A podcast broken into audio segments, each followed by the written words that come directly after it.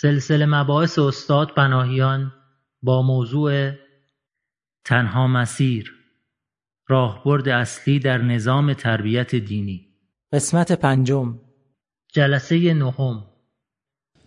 بسم الله الرحمن الرحیم الحمد لله رب العالمین و صلی الله علی سیدنا و حبیبنا ابی القاسم المصطفى محمد.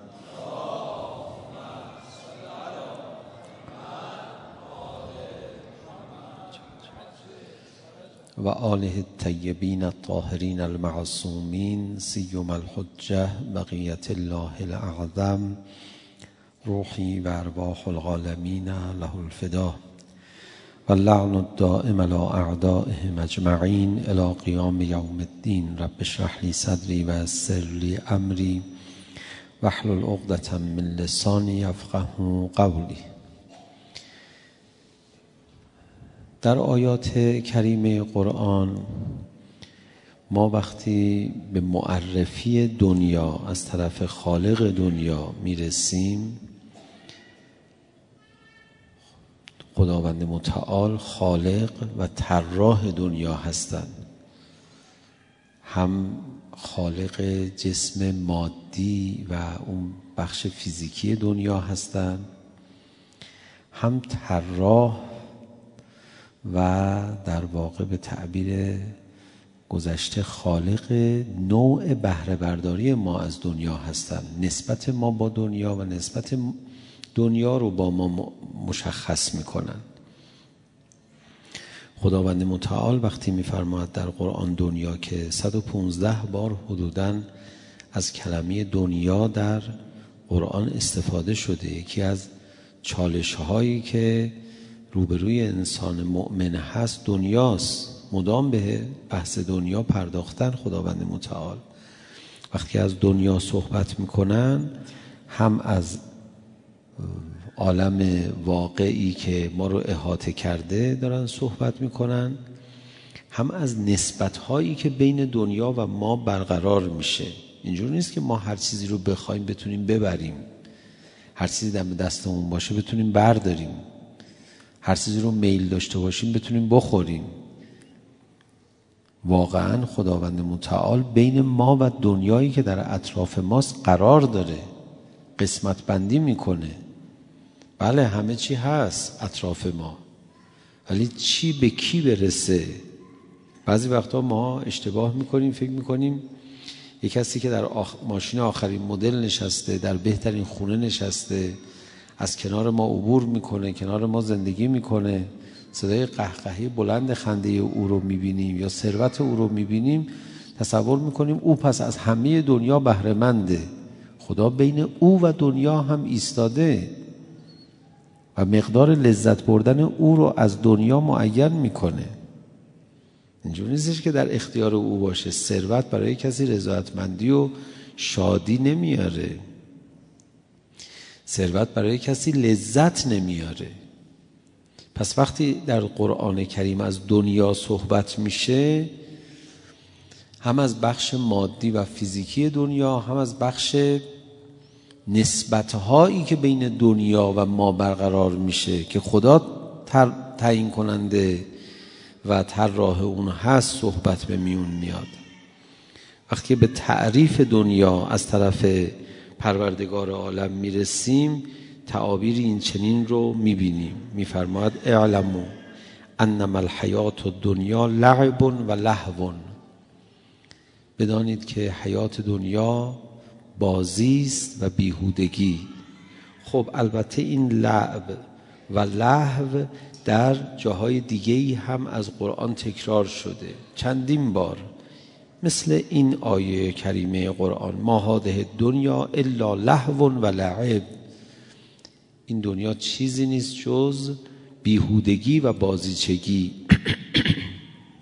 حالا برگردیم به این آیه که قبل داشتم میخوندم آیه 20 سوره حدید تکمیل تر بیان میشه. اعلمو انما الحیات دنیا لعب و لهو و زینتون و تفاخر بینکم و تکاثر فی الاموال و الاولاد. میفرماد مثل این دنیا مثل اصلا این دنیا نه مثل هم نمیفرماد. میفرماد این دنیا تعریفش اینه. بازیست لعب یا لعب بازی رو میگن نه بازی آدم بزرگاه ها بازی که کودکان بچه ها انجام میدن. بازی بزرگترها یه مقدار جدیتره یه مقدار معنادارتره انگار. بازی هایی که بچه ها انجام میدن که غرق در خیالن بچه ها وقتی بازی می‌کنن. اسلحه دستشون می‌گیرن می‌خوان تفنگ بازی بکنن. نمی‌دونم و هر اتفاق دیگه ای می‌خواد براشون بیفته غرق در خیاله. یعنی بازیشون هم بازی جدی نیست. بازیشون هم خیلی هواییه لعبون و لحوون لحو یعنی چی؟ لحو یعنی امور بیهوده. بزرگترها بیشتر به لحو می‌پردازن. البته بزرگترها هم به لعب می‌پردازن. زینتون. این که انسان بخشهایی از دنیا رو برای تزئین خودش برای زیبا جلوه دادن خودش زیبا قرار دادن زندگی خودش به کار می‌گیره خرج می‌کنه در این باره. و تفاخرون بینکم. به هم فخر فروشی بکنن دنیا چیزی نیست جز این که آدم ها بخوان به چیزی برسن که نه ازش لذت ببرن از اون تفاخرش لذت ببرن. و تکاثرون. تکاثر هم یعنی بعضی وقتا مقابل همدیگه هم نمی‌خوان. در واقع قیافه بگیرند و تفاخر بکنن بلکه می‌خوان شهوت تکاسر رو ارضاع بکنن دوست داره زیادش کنه دوست داره افزایش بده. فل اموال و اولاد در اموال در اولاد. البته اخیرا دیگه تکاسر در اولاد مظهر دنیا و دنیاگرایی نیست. برعکسش شده مظهر دنیا زدگی که اونم حالا دلایلی داره به طور طبیعی اتفاق نمیفته وقتی که یه گروهی صهیونیسم برای عالم دارن و حکمرانی می‌کنن اونا باید بتونن زاد و ولد ابناع بشر رو کنترل بکنن.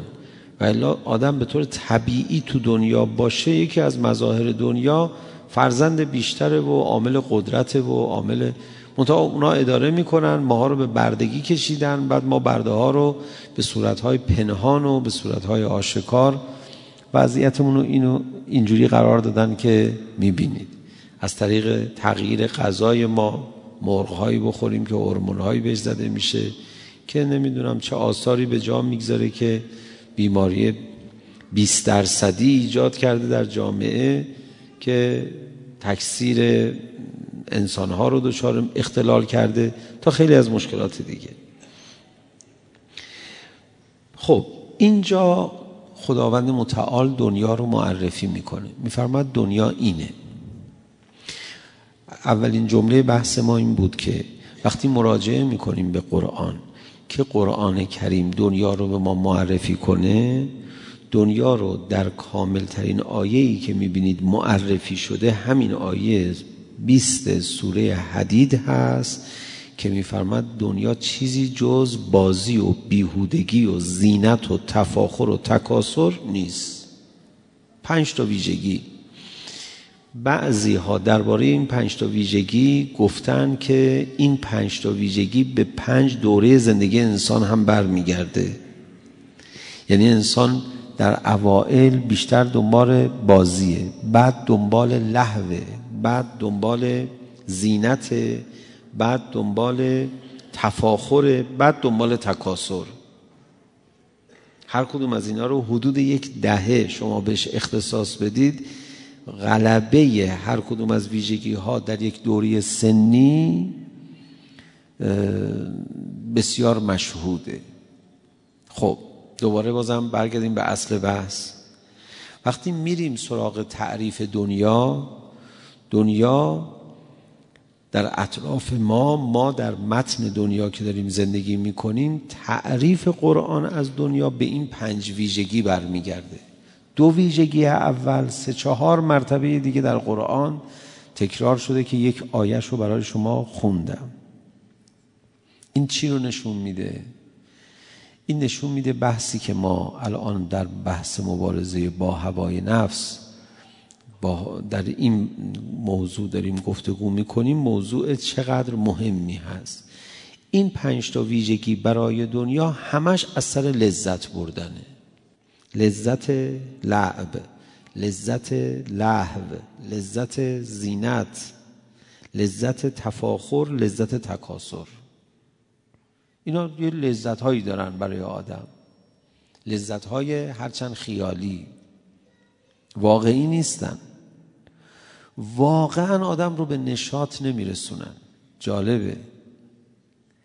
واقعا آدم رو سر حال نمیارن. بچه رو دیدی اینقدر بازی می‌کنه خسته میشه خوابش میاد اعصابش خورده هنوز ولی بازی می‌کنه.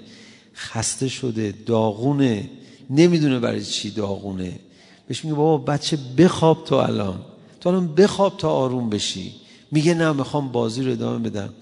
بعضی از بچه ها خصوصا بچه هایی که احیانا بیش فعال بخوان باشن اینقدر غرق بازی میشه. دیگه لذت نمی‌بره از بازی. خیال می‌کنه که داره از بازی لذت می‌بره. خیال می‌کنه که به بازی احتیاج داره. در حالی که الان به خوابیدن احتیاج داره. بگی بخواب خوب نمی‌فهمه.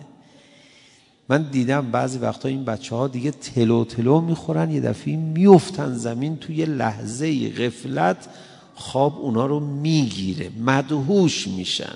حالا آروم شد. نگاش می‌کنی الان تو خواب داره لذت می‌بره. ببینید ایشون این کودک بیش فعال این کودک اسیر هیجان بازی. حالا به چه دلیل اینجوری شده؟ تو اون دوران کودکی دلایل مختلفی می‌تونه براش باشه. فکر می‌کرد از بازی داره لذت می‌بره. به لذت بازی نیازمنده. ولی واقعا اون الان به لذت خوابیدن احتیاج داشت. و وقتی لذت خوابیدن رو خودش از خودش سلب کرده بود اعصابش خورد شده بود. ببینید بقیه افراد هم از لحو از زینت از تفاخر از تکاسر واقعا لذت نمی‌برن. مثل بچه‌ای که در اوج خستگی داره بازی می‌کنه که دیگه از بازی لذت نمی‌بره. الان باید بگیره بخوابه تا لذت ببره. کسی که از تفاخر از زینت از تکاسر فکر می‌کنه داره لذت می‌بره در واقع لذت نمی‌بره. در واقع او اگر رها کنه بشینه سر سجاده عبادت بیشتر لذت می‌بره. من درز می‌کنم لذت خیالی معناش اینه. اولا با تعریف خداوند متعال از دنیا ما می‌فهمیم آنچه که در زندگی دنیا غلبه داره در تعریف خداوند متعال از دنیا و زندگی ما در دنیا مهمه مفهوم لذته. تکلیف لذت رو تو زندگی خودت مشخص بکنی با این پنج ویژگی دنیا می‌دونید چگونه باید برخورد بکنید. وقتی بتونی خودت رو از اسارت لذت نجات بدی از اسارت دنیا نجات دادی. و اینها وجوه لذت بردنه. یه وجه جدیدی از لذت اومد سراغت فریبشو نخور. نگو نه این مقوله جدیدی باید بهش بپردازم. ببین بازم رفتی سراغ لذت. تکلیف لذت رو هنوز روشن نکردی. خب بحث چجوری داره پیش میره؟ ما قبلا در مسیری که قرار گرفته بودیم که گفتیم این مسیر واقعا تنها مسیره و اون مسیر مسیر مبارزه با دوست داشتنی های بیارزشه اول مرتبه رسیدیم به حب راحت به راحت طلبی. اولین مرتبه هواپرستی انسان راحت طلبیه. راحت طلبی یا رنج گریزی رنج گریزی چیز خوبیه ولی دیگه افراتش پدر آدم رو در میاره در راحت طلبی صحبت کردیم در موردش.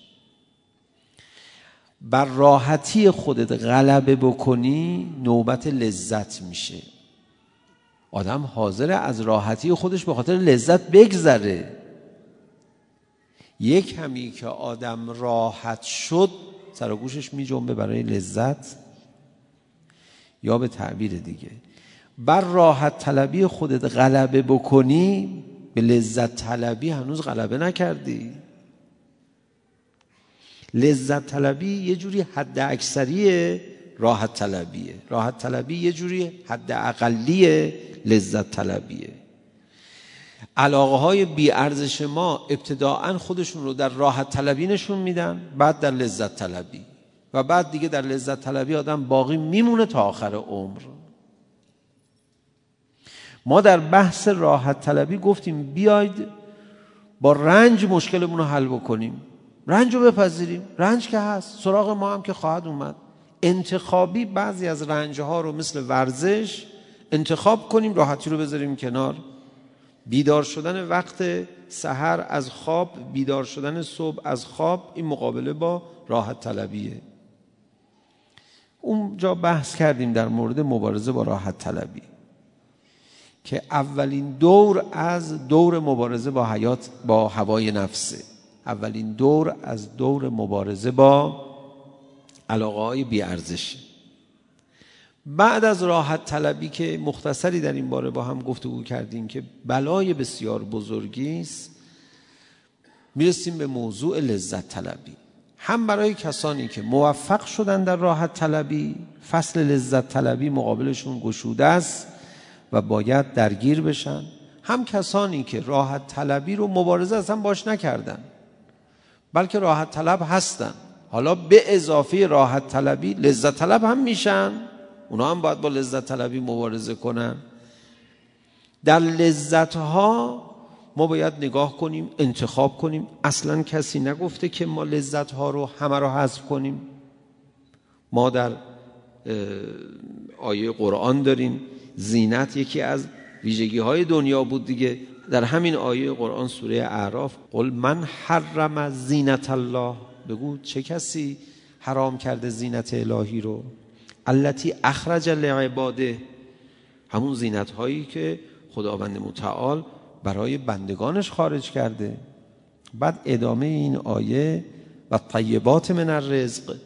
و رزق پاک رو رزق پاک رو کی حرام کرده؟ تو باید برداری. این اشکالی نداره. قل هی للذین آمنوا فی الحیات دنیا خالصتا یوم القیامه که در مورد این قطع از آیه اگر رسیدیم امشب یه بحث دیگری باید بکنیم. حرام نیست. نه راحتی اصلش بده نه لذت اصلش بده. ما باید مدیریت کنیم هم راحتی رو هم لذت رو. فلسفه این مدیریت چیه؟ لذت بردن بیشتر.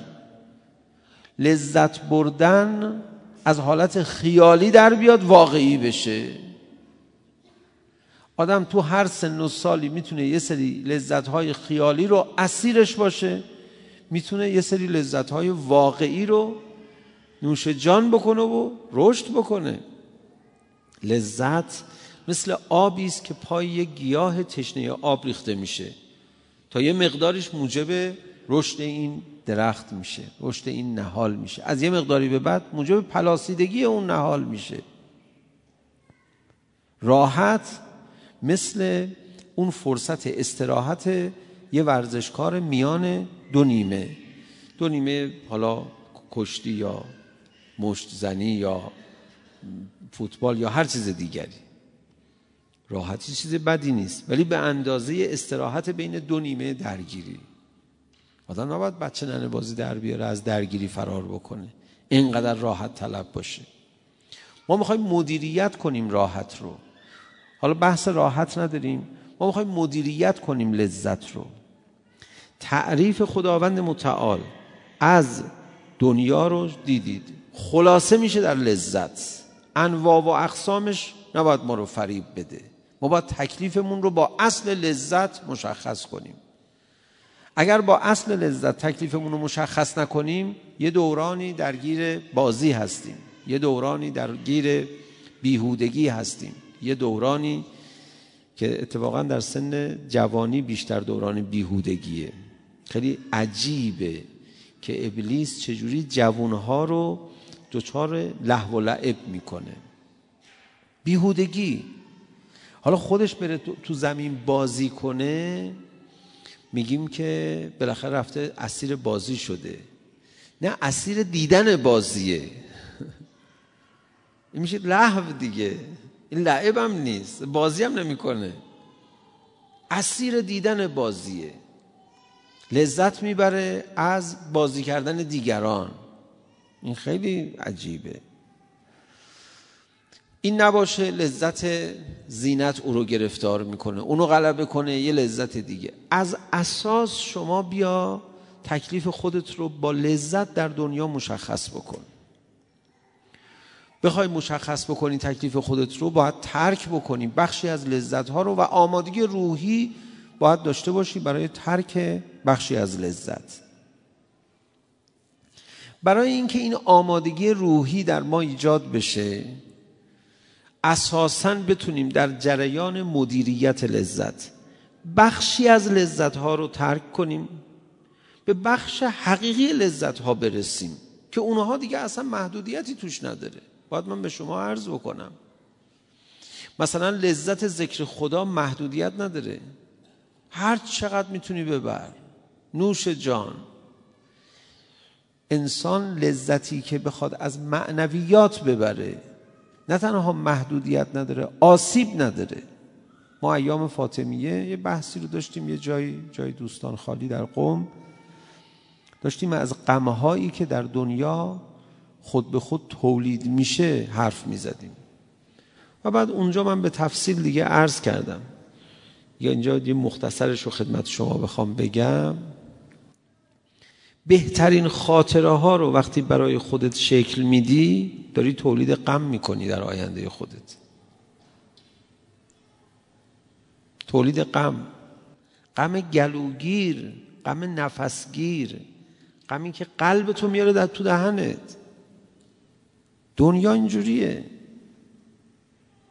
می‌خواید من حالا روایتشم بخونم براتون که زیاد شما به فکر فرو نرید چون شما سخنان اهل بیت اسمت و تهارت رو قبول دارید و طبیعتا خیالتون راحت تر میشه وقتی کلام اهل بیت رو بشنوید.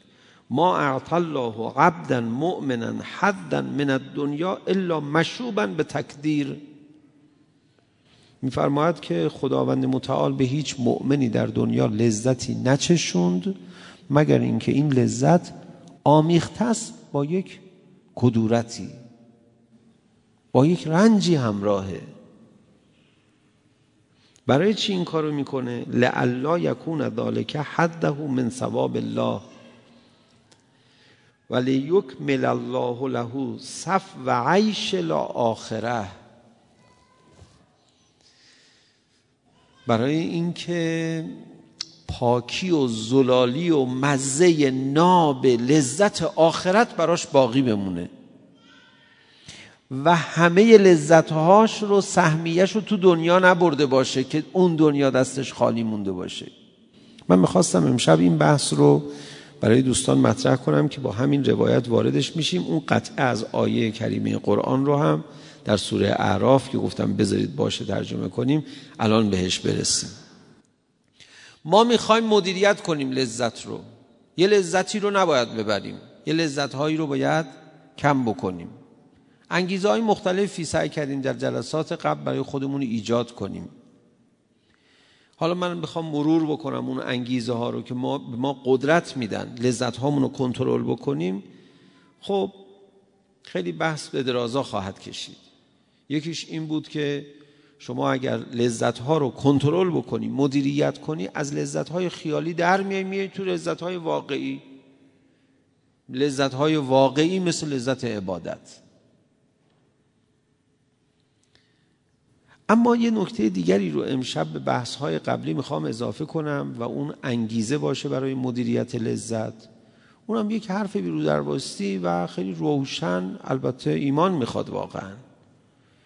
اینه که لذت های دنیا رو بیاید مدیریت کنیم یعنی بخشیشو حذف کنیم.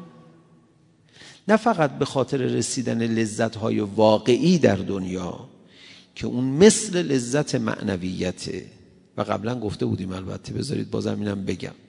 لذت های واقعی در دنیا فقط لذت عبادت نیست لذت غذا خوردن یه بخشیش واقعیه که موجب جون گرفتن شما میشه.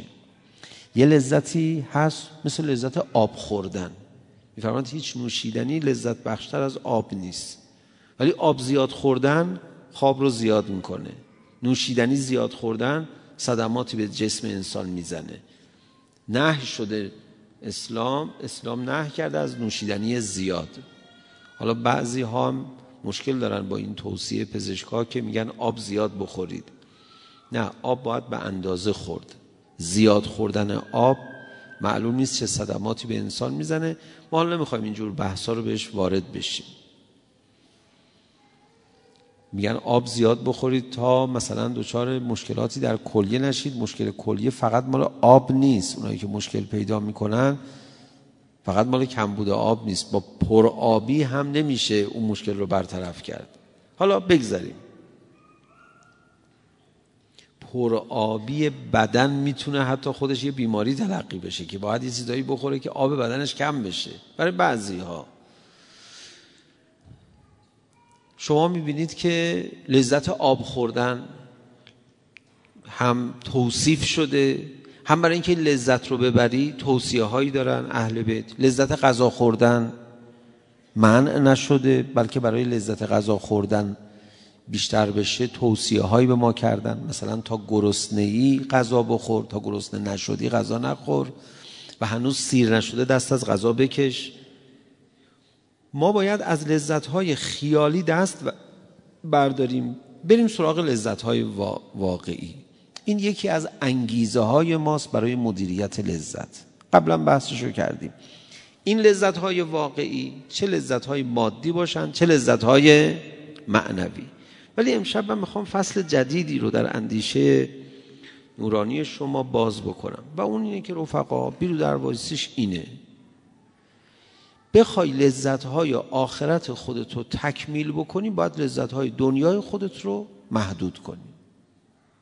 نسبت مستقیمی بین این دوتا هست.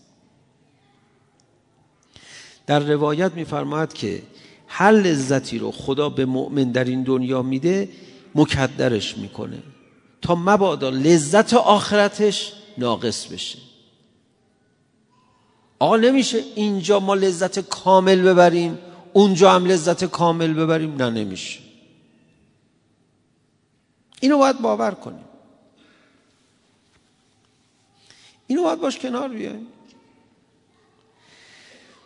دوباره مرور می‌کنیم بعضی از مقدمات و شبهه پیش نیاد.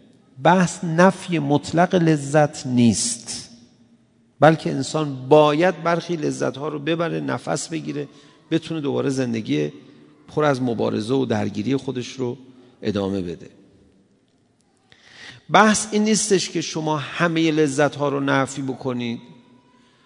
بحث این نیست که همه لذت ها رو حتی محدود بکنید. لذت های معنوی حتی محدود شدن نداره.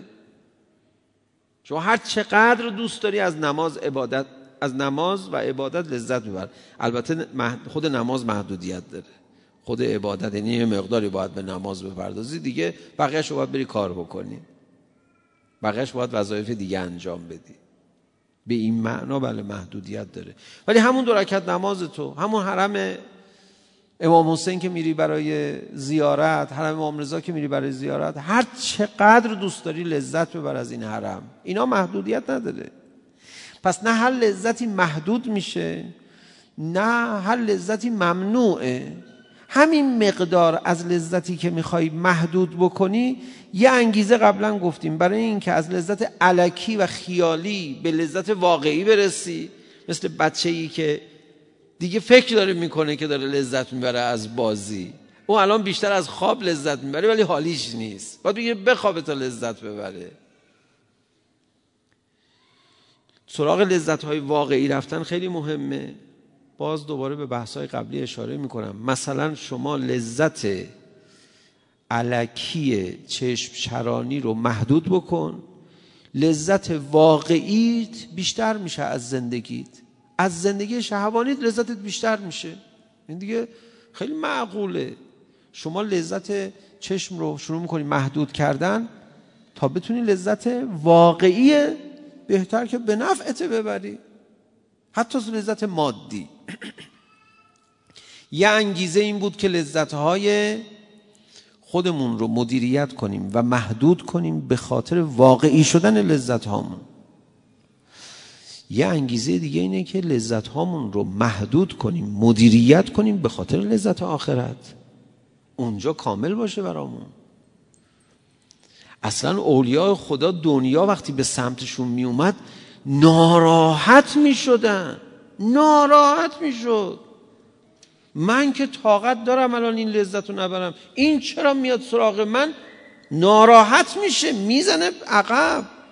تو لذت آخرت منو داری مکدر می‌کنه باور می‌کنید یه همچی صحنه‌ای برای بعضی ها پیش بیاد؟ خدا شاهده من تعداد بیشتر از ده بیستا از رفقای نزدیک هم که شهید شدن رو دیده بودم این حالت رو توشون. دیگه پرهیز می‌کرد از لذت دنیا به خاطر لذت آخرت. مانعی هم نداشت. حالا راحت باشن که حرام نیست که. دیگه دلش نمیچسبید. می‌گفت نه. حس می‌کرد این یه چیزی رو داره از اونجا کم می‌کنه. از جبهه برمیگشت رو دوشک نمیخوابید. بابا دوشک مینداختیم همیشه دوشک مینداختیم تو اتاق میخوابیدی بگی بخواب دیگه بعدا آدم یه مقدار درد می‌گیره. می‌گفت نه. حتی بعضیاشون نمی‌دونستن چرا میگن نه. حس غریزی مؤمنانه اونها بود. غریزه معنوی اونها بود که می‌گفت نه. البته ممکنه بعضی هم بازی در بیارن افراتید برخورد بکنن با این مسائل یا خلاف تکلیف لذت رو ترک بکنن. یا با لذت ترک کردن موجب زحمت اطرافیانشون بشن بعدا هم خراب بشن. بله همه جا آفت هست. ولی اجازه بدید این آیه قرآن رو دوباره برای شما بخونم که خداوند متعال صریحا میفرماید که قل من حرم زینت الله التي اخرج لعباده. که حرام کرده زینت خدا رو که خدا برای بندگانش قرار داده. منتها همونجا خدا اینو میفرماید. و طیبات من الرزق و رزق حلال و پاکیزه و تمیز. قل هی للذین آمنو بگو اینا برای مؤمنینه. اصلا این رزق طیب و طاهر اصلش مال شماست منتها. فی الحیات دنیا خالصتا یوم القیامه.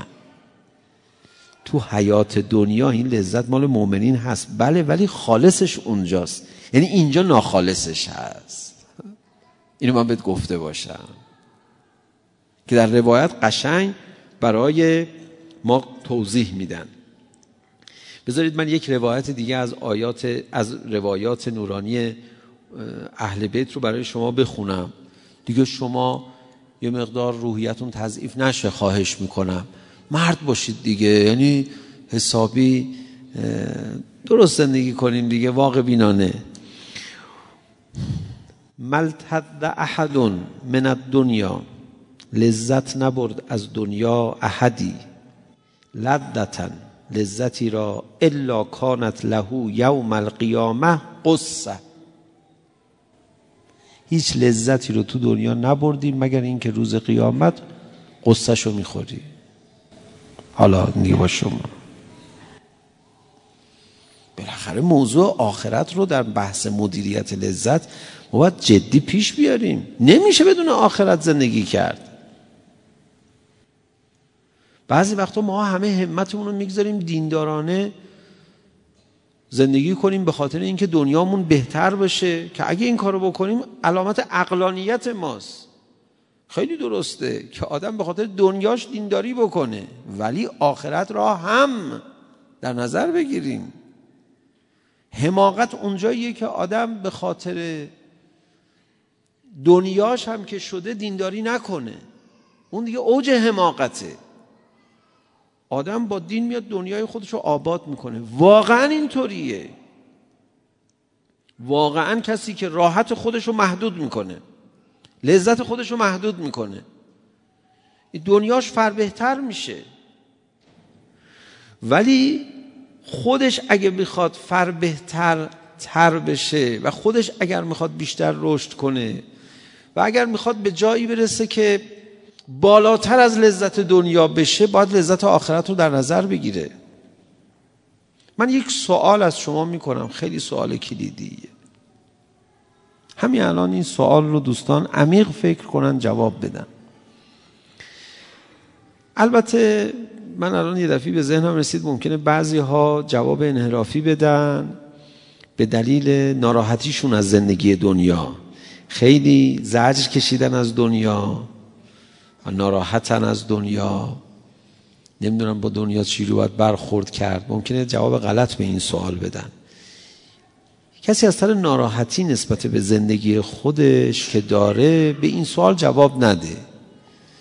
از آدم بزرگا معمولا این سوال رو بکنی جوابشون معلومه. منم همون جواب رو از شما می‌خوام. شما دوست داشتی الان بچه بودی سر اون عروسک یا اسباب بازی هنوز با بابا مامان خودت دعوا داشتی که می‌تونستی اینو یه جوری وادارشون کنی بخرن برات.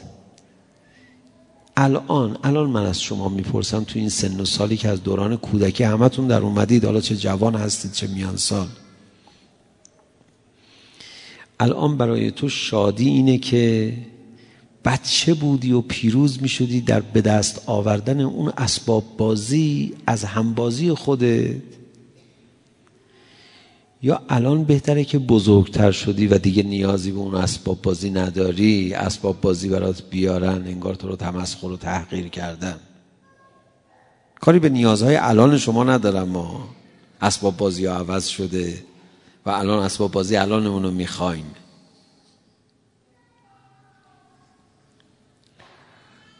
آیا هنوز داری قصه اینو می‌خوری؟ که من چرا این اسباب بازی رو که جنگ و دعوا داشتم از دست اون هم بازیم بگیرم نگرفتم؟ یا الان راحت تری که رها شدی؟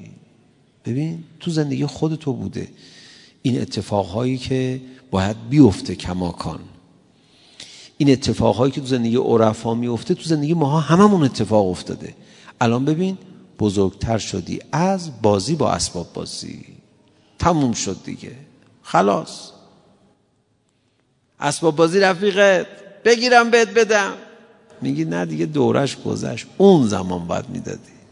الان دیگه الان دیگه نیست. این حرفا تو ذهن ما نیست. گذشتیم از این مرحله. انشالله هممون از این مرحله که توش هم هستیم بگذریم. یعنی بیایم بزرگتر بشیم. از این لذت هایی که درگیرش هستیم.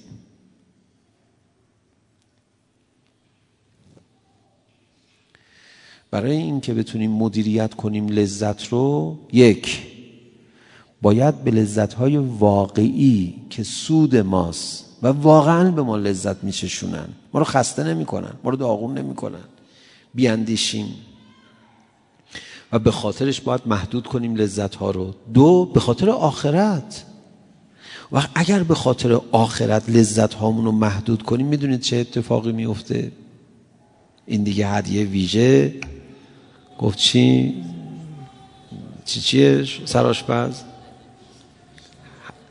غذای ویژه یادم چی؟ حالا حالا سفارش مخصوص یا بالاخره سراشپز اون پیشنهاد ویژش اینه دیگه. شما وقتی که یک کمی فکر لذت های آخرت بکنید به خاطرش لذت های دنیا رو مدیریت بکنید می‌دونید چه اتفاقی میفته کم کم بوی بهشت به مشامتون می‌رسه. خدا که بخیل نیست. خدا میفرماد این ندیده ایمان آورده به آخرت به بهشت من. حالا الان 20 سال دیگه 30 سال دیگه 50 سال دیگه باید عمر کنه. یه کمی بهش نشون بدید بعد تو دنیا داره زندگی می‌کنه. بوی بهشت و مشامش می‌رسه.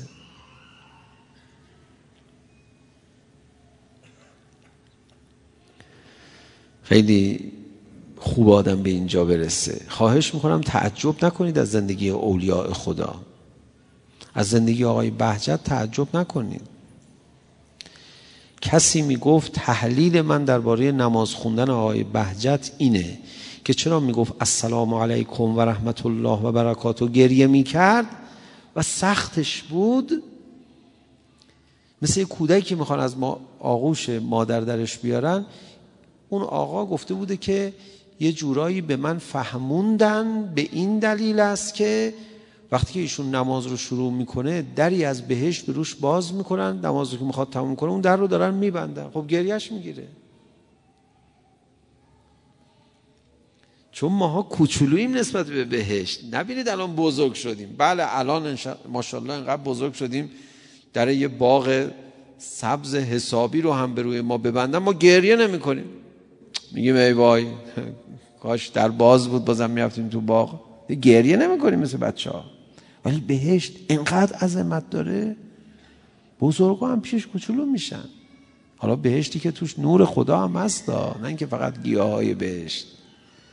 بهشتی که توش اهل بیت هم هستن. بهشتی که اون صفای معنوی بهشت بازم بیشتر از صفای مادیشه.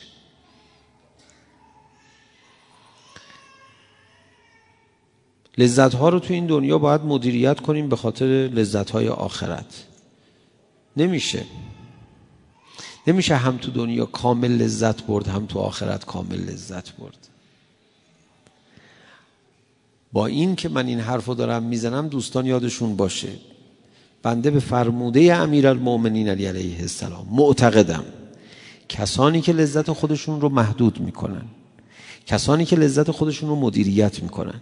به خاطر لذت های واقعی دنیا و همون لذت های مادی واقعی دنیا و به خاطر لذت های آخرت اینا سرجم بیشتر لذت می‌برن. از کسانی که تو دنیا هرزگی می‌کنن تا بیشتر لذت ببرن اینم یادتون باشه؟ آخرش سه به هیچ بازی به نفع متقین و مؤمنینه. ما الان داریم از این صحبت می‌کنیم. خدا نمی‌گذاره مؤمن تو دنیا لذتش کامل بشه به دلیل اینکه می‌خواد لذت آخرت مؤمن کامل باشه. چون نقص لذت دنیا لازمه کمال لذت آخرت. و گفتیم که بیاد لذت خودمون رو از دنیا محدود بکنیم و مدیریت بکنیم تا لذتمون در آخرت کامل بشه. اما همین لذت محدود و مدیریت شده بدانید بیشتر از لذت کسانی است که دارن تو دنیا هرزگی می‌کنن تا لذت ببرند یادتون باشه وقت اشتباه نکنید که بگید آقا چی شد پس؟ شما که می‌گفتیم ما باید از اهل دنیا بیشتر لذت ببریم منتها درست لذت ببریم. الان میگید همین درست لذت بردن رو هم ناقصش بکنید به خاطر آخرت. نه بنده دارم عرض می‌کنم همین درست لذت بردن رو ناقصش هم بکنی به خاطر آخرت بازم سرجم دو برابر لذت بردن اهل دنیاست که دارن هرزگی می‌کنن که لذت ببرن. اونا دچار توهمن از لذت بردن. اونا واقعا یه لذت زندگی واقعی رو درک نکردن. زندگی نمی‌کنن اصلا. محرومینی هستن که آدم باید برای نجاتشون دعا بکنه. لذت دنیا لذت معنوی به اضافه لذت های مادیه.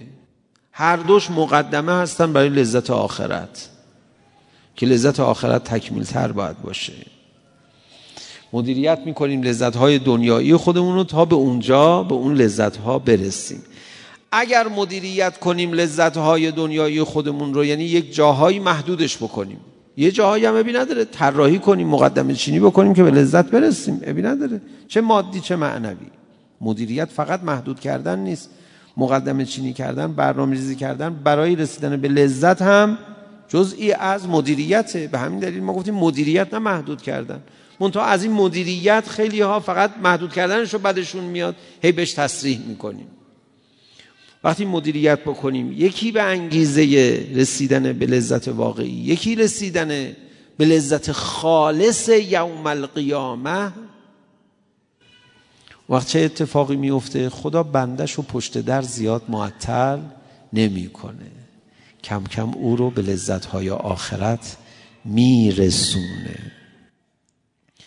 بعد چه اتفاقی میفته یه اتفاق دیگه هم که میفته این بنده بالغ میشه. بالغ که شد رها میشه از لذت های دنیا. مثل کودکی که دیگه الان بزرگ شده رها شده از لذت عروسک بازی. رها شده. یک دقیقه هم عروسک های دوران کودکیش او رو سرگرم نمی‌کنه. میبیندشون. بله ولی دیگه لذت نمی‌بره. انسانی که مدیریت کنه لذت خودش رو برای آخرت بوی آخرت به مشامش می‌رسه بوی بهشت به مشامش می‌رسه. و بعد این لذت ها دیگه واقعا بهش مزه نمیده. بزرگتر میشه.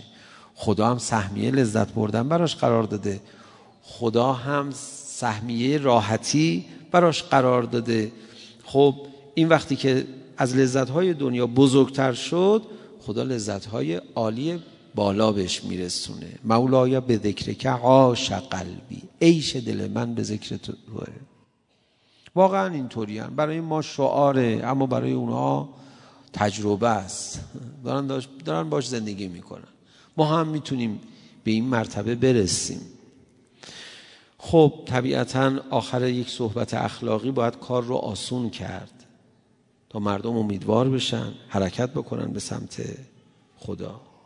نه این یه فن تبلیغاتی باشه این واقعا یک حرکت استادانه است. حتی کسی بخواد خودش رو تربیت بکنه. خب ما امیدمون رو چجوری تو این بحثا بالا ببریم؟ اینجوریه که ما آخر سری دفعی سر از کربلا در میاریم.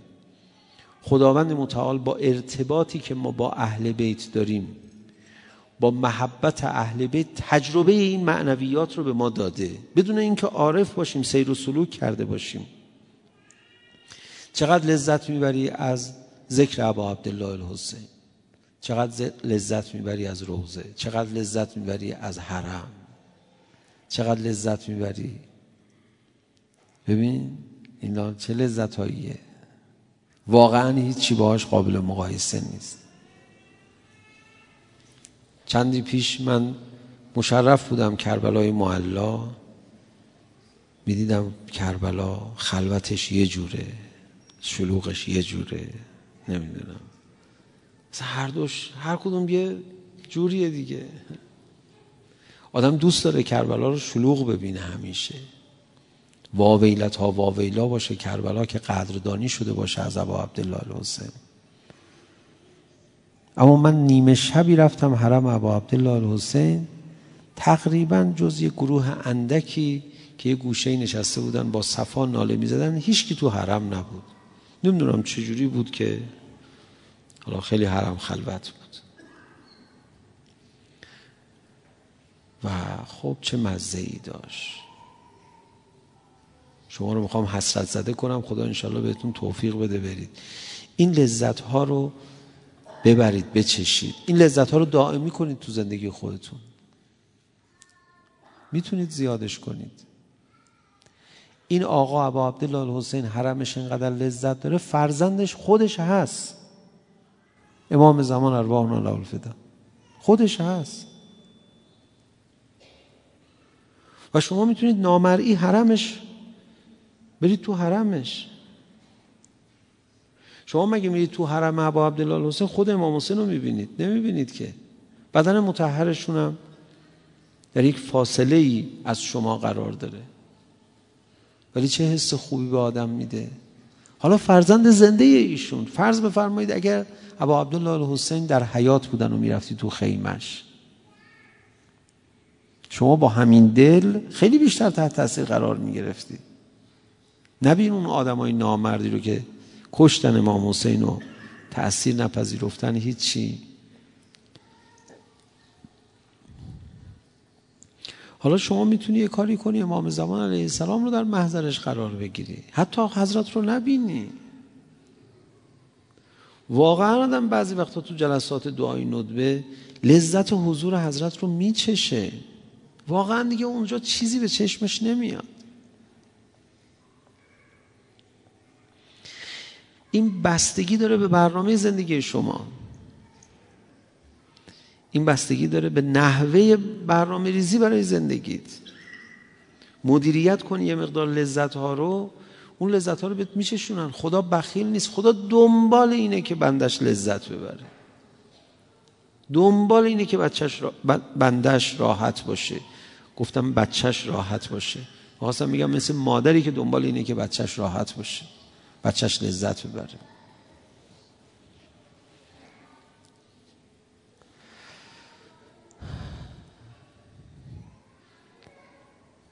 لذت بردن توی این دنیا ممکنه. حتی بیشتر لذت بردن ممکنه. و این رو به ما توصیه کردن و اینو به ما پیشنهاد کردن و به ما میگن خودتو محروم نکن از این لذت. یک همین مدیریت بکنی به اینجا می‌رسی. خب ما اگر رسیدیم رنج دنیا چی میشه؟ رنج در اون مقام یه جلوه جدیدی داره. مگه ابا عبدالله حسین تو کربلا رنج نکشید. وقتی داشت علی اکبرش جلو چشمش به میدان می‌رفت مگه رنج نکشید؟ رنج دوباره اونجا تعریف میشه ولی اون رنج خورد کننده نیست. اون رنج اعصاب خورد کن نیست. اون رنج افسردگی نمیاره. رنج بازم هست. مگه وداع با ابا عبدالله حسین برای زینب کبرا آسان بود؟ ولی قدماش رو سست نکرد. بله روز تاسوعا قش کرد رو زمین افتاد. این جسم نمی کشید عنایت ابا عبدالله حسین علیه السلام او رو روی پا نگه داشت. ایام فاطمیه به حضرت زهرا سلام الله علیها متوسل میشیم ایام محرم به امام حسین و اهل بیت و در تمام طول سال امان از دل زینب امان از دل زینب امان از دل زینب.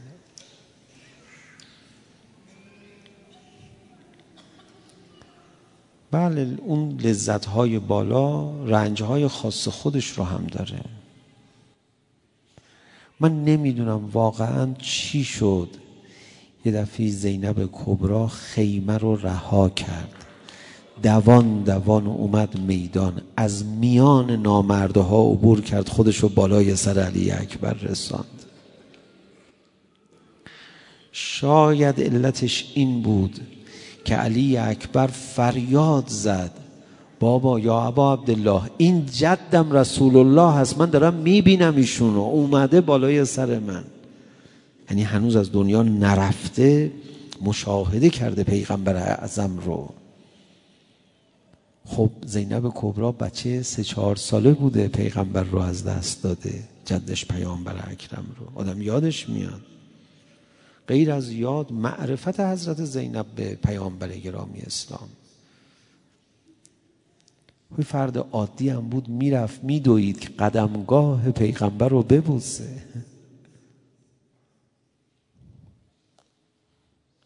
وقت سپه شام همه استاده به تماشای شه و شهزاده تو اون فضا دارن نگاه می‌کنن.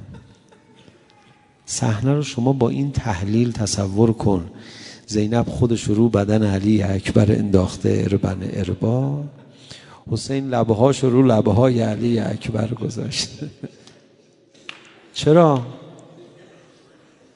مگر علی اکبر نفرمود این جدم رسول الله هست از حوز کوسر مرا سیراب کرد. بابا نگران لبه های تشنه من نباش. نباید ابا عبدالله حسین جرعه ای از این حوز کوسر که بر لبان علیس بنوشد. بله غم برای اون سطح از معنا هم بله وجود داره. منتها غمش توأم با نشاط توأم با شیرینی توأم با یه چیزایی ما نمی‌فهمیم. هم غمش قشنگه هم شادیش قشنگه.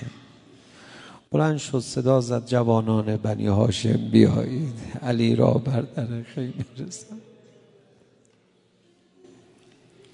این نوحه رو درست کردن. نمی‌دونم واقعا ابا عبدالله حسین علیه السلام این رو فرموده باشن یا نه. ولی ابا عبدالله حسین اینجوری بگم به شما. بدن علی اکبر رو رها کرد اومد خیمه. شاید زیر بغله های خواهرش زینب رو گرفت زینب رو به خیمه آورد. چرا بدن علی اکبر رو رها کرد؟ بنی هاشم آمدن برادرها اومدن بدن علی اکبر رو به خیمه بیارن. آخه ببینید بدن علی, علی اکبر ابا عبدالله حسین قربانی ویژه امام حسینه. همون جوری که وقتی علی اکبر رو زمین افتاد دیگه امام حسین با عجله نرفت علی اکبر رو نجاتش بده. همون جوری که امام حسین با عجله می‌رفت برای نجات همه شهدا. میگن تا صدای علی اکبر بلند شد حضرت از اسب به زمین آمد. شروع کرد آرام آرام قدم زدن. قربانی خصوصی منه.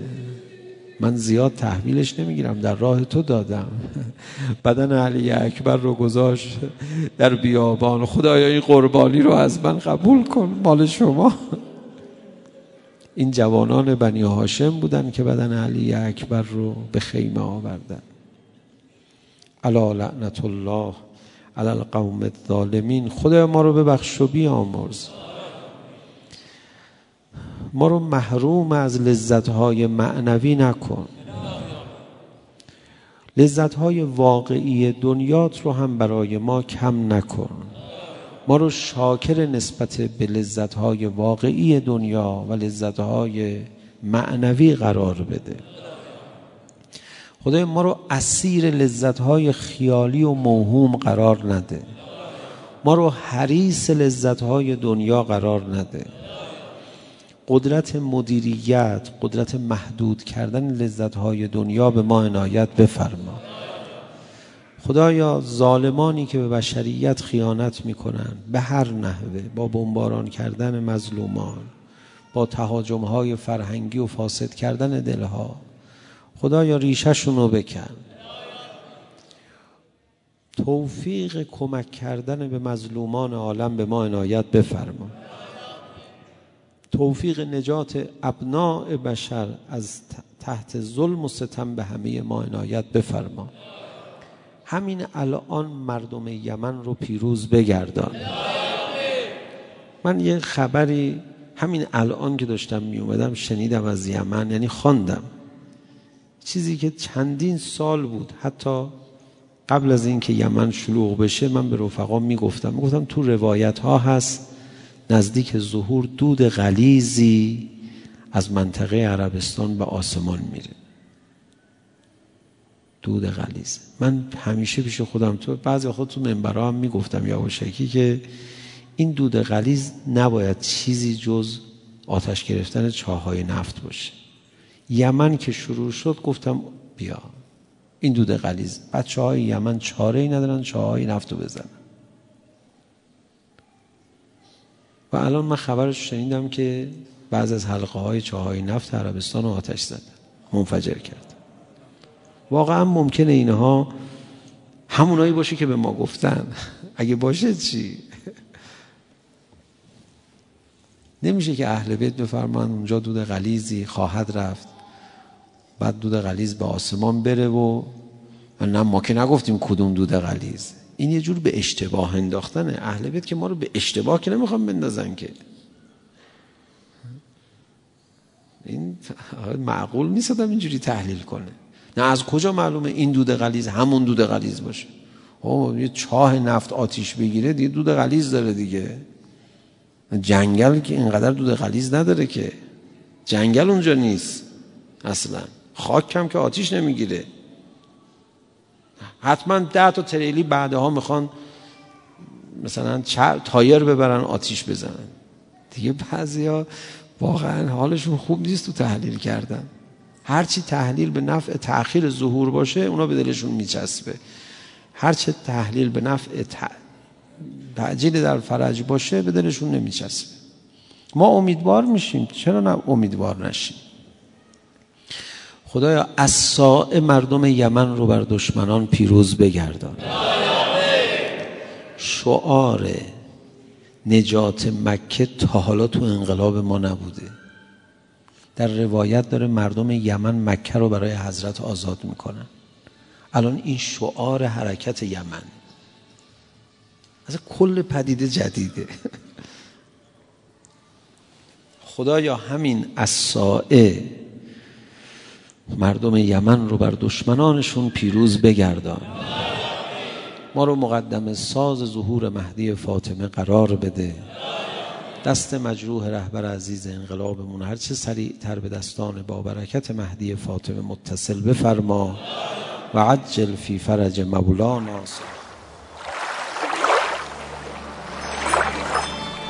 بیان معنوی نقطه آی آی